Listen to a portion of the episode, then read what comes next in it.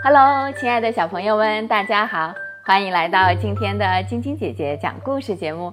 我是你们的好朋友晶晶姐姐，今天继续给你们带来《淘气的贝蒂》这个故事。昨天，贝蒂的爸爸哈利警长被强盗乔一枪打倒下了。此时，贝蒂正在学校，他正准备往教室里扔鞭炮呢。当他一听这个消息，就立刻跑回了家。他悄悄地来到了爸爸的床边，爸爸胸前包扎了好多层纱布，警长受了很严重的伤。从此，除了上学，贝蒂每天都会陪伴在爸爸身边照顾他。他什么也没说过，但心里早已下定决心要找强盗乔报仇。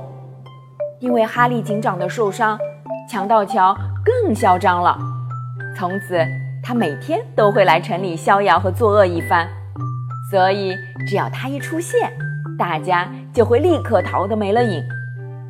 每天他都会来到小酒吧喝会儿酒。有一天，他正在喝酒时，酒吧的门吱呀一声开了，一个人走了进来。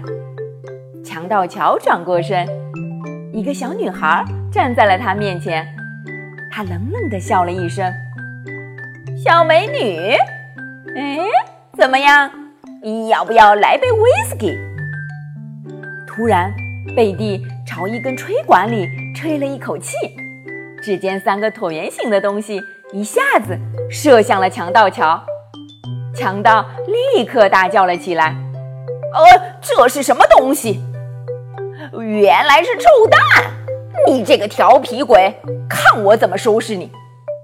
只听他大声地喊道：“但是此时贝蒂早就不见了。”乔急忙朝酒吧门口跑去，不过他已经喝得醉醺醺的了，一点儿没看见贝蒂在门口绑的绳子。于是他被绳子一绊，整个人一下子前倾，一头扎进了门外的马槽里。马槽里可正装满了满满一槽沥青呢。强盗乔摇摇摆摆地站起来，突然他又感到猛地一阵疼痛，原来他的屁股被小狮子打了，这可是贝蒂最擅长的哦。他哎呦叫了一声，就瘫倒在了地上。就在这个时候，白色的羽毛瞬间倾盆而下，一下子就把他给覆盖了。这个小坏蛋，看我怎么修理你！强盗乔怒吼起来，可话音刚落，一根绳子就绑住了他的右脚，绳子的另一头已经系在一匹马的马鞍上。贝蒂用愤怒的眼神看着这个强盗，冷冷地说：“哼，永别了，大坏蛋！”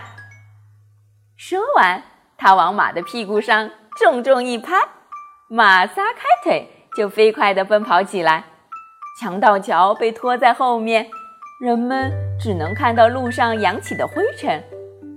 后来，人们再也没见过这个坏蛋，也没见过这匹马。如今，勇敢的警长已经痊愈，他又可以在城里巡逻了。不过，现在可不止他一个人巡逻，贝蒂也会常常和他一起，因为。他也想像他爸爸一样，当一名勇敢的警长。从此，瓦西城的居民又恢复了往日平静的生活。虽然现在偶尔窗玻璃还是会被打碎，不过每到这个时候，大家都会说：“哦，这是贝蒂在训练呢。”他们永远不会忘记，就是这个小女孩赶走了臭名昭著的。强盗乔，好了，小朋友们，淘气的贝蒂这个故事就给你们讲到这儿了。明天继续来听晶晶姐姐讲故事吧。